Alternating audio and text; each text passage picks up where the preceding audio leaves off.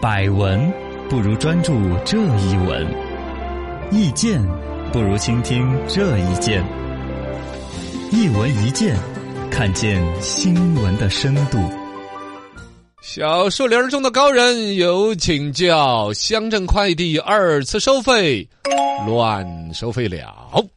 这个是我们的四川省保护消费者权益委员会联合相关部门召开约谈会。嗯，对于现在几个大的快递公司，申通、中通、圆通和韵达这些，反正这约谈了一下，说在农村收快发快递的时候，他们要去收快递那个人也要再给一次钱，二次收费这种二次收费是错误的行为，嗯要求他们停止。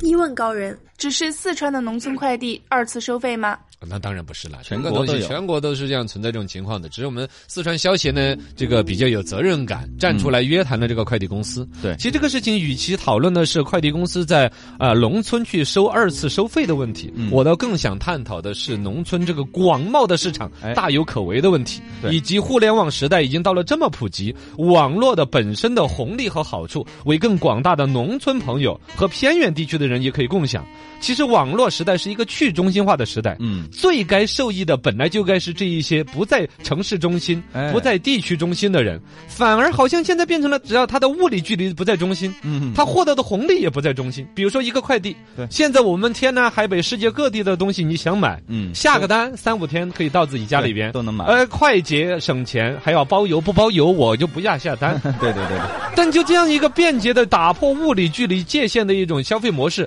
在农村居然还有个二次收费，嗯居然而且普及度其实不是那么高。对我觉得这个其实更要讨论。嗯但呢，这里面回来就说这个农村快递的二次收费呢，其实也是一种没有办法。到了乡啊、镇啊那些，你整个村儿总共一个月就就三二十个快递，对我怎么跟你数送量啊？很少，他不会送过来的。嗯而且你不知道，说的是乡镇这一级的快递是邮政专营，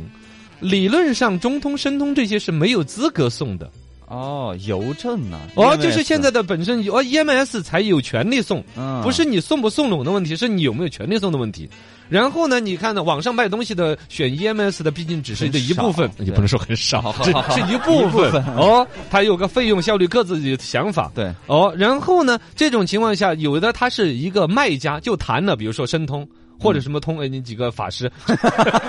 圆通啊，他谈了大单采购， 是他就会特别的便宜，又便宜又固定，要给这一家一个月，我要不发三十个包裹，三十万个包裹，我才可以拿那个优惠价格啊所以我才不管你是农村还是哪里，是你那儿快或者慢，我都会指定发一家物流公司的。嗯这样子就导致了，比如他在农村明明要 EMS 才可以送的专营邮政专营的区域，对但我还是用那个来发发，我就只能到得了县城里嗯边。县城到你乡镇怎么办？就会有乡镇上一些会做生意、脑子灵光的帮你跑腿儿。啊我反正比如每个星期要去县城进货，是我就把这个村儿的快递都拿回来，嗯带到我的小卖部、干杂店，然后再来取。然后这个跑路费我就要你给。啊你儿女给你寄一个什么东西啊？你的身份证寄过去啊？嗯啊、这些东西，实际上我觉得是一种他们自己磨合出来一套生态，嗯弥补了 EMS 现在的就虽然说有邮政的专营权，又有网络，但其实服务的一个空白，我觉得也有好的一面。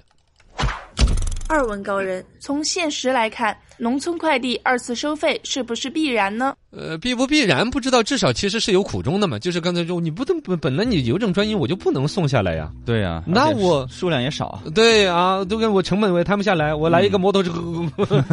油费花了三十多，我最终送你一个包裹，来回总共收你八块钱。对呀，我不多收费的话亏啊对呀、实际上你不要说乡镇，就现在城里边有一些稍微，比如说城乡结合地带呀，啊城中村的有些。代收的点哦，他的小区没有那个门卫，或者嗯门卫大爷不好这个不管这个事儿，我难担担责任。啊对原来大爷还出于好心放那儿嘛，啊放掉了两次之后，我要担责任。哎我小区你整个一个小区冲来有用两千块钱一个月的工资，我凭什么担这个责任？对他就不收了，我就不收了。呃嗯，边上有个干杂店啦，有些超市其他的一些超市啊，它就会有让收代收存的那个费的，嗯叫代存快递收费一元，对给一块钱嗯这个我其实也是可以的呀。能接受你想，EMS 那个速递易也要收钱的，你超过一天哦柜也子嘛啊，柜子嘛，蜂巢、对速递易对对对各，种你超过一天都要收一块钱的呀。对对对那我这儿没有那个你机器自动的那种东西，我也耗电耗马达的，我人在这儿的手嗯啊掉了没掉，我还记个名字，反正能收你一块钱能，理解嗯其实是大家也算是能够理解的。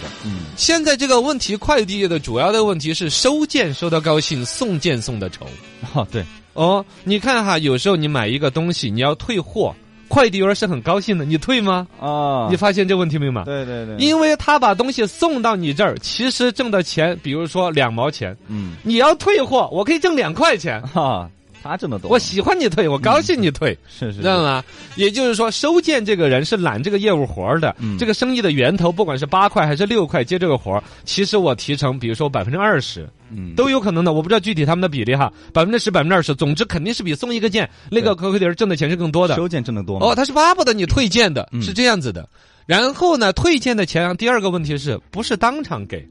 啊退件的钱是那个就收件的那个钱是由那个快递公司总公司给每一个地方上的代理点儿，啊一个月结一次。一个月结，甚至有半年结一次的，啊那个钱压个三万五万，压很久才收得到，啊没有这样安全感，而且我那个钱是不是还有个利息啊什么的？嗯哦，但是收件的话，我收了这个钱，我收成八块，咔，我直接比如说把两块扣了，我就以六块钱交给总部，进入到总部的那个物流体系。啊，他们这样子来的，所以整个这个物流系统现在大家忙劲儿的收件对对对对哦，收件的时候呢谈大单嗯，只你送一个单六块钱，你要说一个月保证能够送发十万个包裹的话，我就三块钱都可以给你发哦啊，然后就把成本压缩再压缩，实际上到后边负责送单那个人就已经就恨不得不送了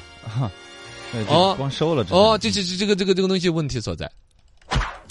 三问高人有没有办法解决这个最后一公里问题呢？这哎个其实这个问题本来是不存在问题的，嗯，因为你说的 EMS 是到达的。嗯你哪怕你看那些卖打药的广告的信呐、骗老大爷你被我武校呃征收为学员 了，对都是邮政投的，邮政是投得过去的。对是有那个渠道，但是呢，它毕竟需要一个市场化的一个需求，嗯有更多的物流体系的选择。但是你像哈，以 EMS 人家把各个乡镇那些全部普及到，有送那一点儿。你看那个原来邮政的那个广告，那啊邮差叔叔，对很辛苦啊，推个自行车，下下着雨，嗯多是偏远山区去送一封信，对对都要送到，对吧？后来有段时间都呼吁不要寄那些烂广告到农村 去。嘎，人家多辛苦的，欠跋山涉水，你发一个那种骗局广告过去，嗯真的让这个系统的人也很心寒，也是嘎。嗯呃然后另外一边呢，就是说你去怎么解决？ 其他的物流公司是不是也可以像 EMS 一样，一个关于邮政的专属经营权要不要打破的一个问题？嗯第二一个，你舍不舍得去铺垫那个成本？如果你要舍得铺垫那个成本，其实也不干扰那个所谓的邮政专属权的，因为现在农村淘宝不是把那个弄过去了吗？啊对有农农村村淘宝实际上在我们老家那种乡镇上，每一个镇上它有一个小店儿，淘宝啊它也是发展的加盟还是怎么哦合着？作的嘛，哦，然后呢，他把他东西拍到那个店儿上去，嗯他又不干扰你那个邮政专属，啊我东西进到我那儿，我还对我那个小店儿进行那个流量引导，是是是整个这个七乡八村儿的这都要一个来我店儿哦，对啊，来我这个店儿里边拿这个淘宝上买的东西，嗯而且我就不收你的那个呃立面取那个钱嘛。啊对你然后我顺便我再卖你一把镰刀啊，饮料啊什么啊买对呀、汽水什么呃都可各以各种东西都可以啊。嗯总之，我认为还是相信这个话，嗯农村广阔天地是大有可为的。对对于快递行业来说，你本身未来发展的一个瓶颈，本身你快递最大的一个价值，不是指的市中心，是偏需要远应该是越偏远的越是需要的。对嘎，啊这个东西里边，网络的红利和对于未来去中心化，如果这个时代真正到达到够那个的话，城市的拥挤、城市的生活成本和居住成本，嗯这一些会把一些人，我觉得，尤其像挖比特币这帮人是第一个想通的了。嗯跟着就会有开网络公司的、嗯搞艺术的、一些以网络作为载体的。现在是水电气，像我们农村老家水电气、网络、光纤全通的。对很发达嗯某种程度上，只要我不我们做节目，我都恨不得回老家山 上做。我跟你说，录个直播间在那儿直播啊，理论上实际上是现在的直播是以电台 FM 发射为主嘛，嗯将来有一天真的以网络替代了。哎哪儿都可以了嘎真的就可能农村的生活成本、办公成本、我的情怀的成本，对农村大有可为。跟李子柒一样。李子李子啊，柒是个网，红嘛，他在农村里边儿呃生是活吧啊拍视频之他类的，跟那个卖口红那个是叫什么旗呢？呃不我忘了，反哦正就是一个网红， 那都叫子旗嘎，你要不要改成叫程子旗、 邓子旗？不，呃 对还骑哎凳子呢，呃，好反了正。就是去中心化嘛。哎，在去中心化时代里边呢，广大农村更会大有所为，嗯一些有责任的企业必将会在将来的那一波里边获取红利。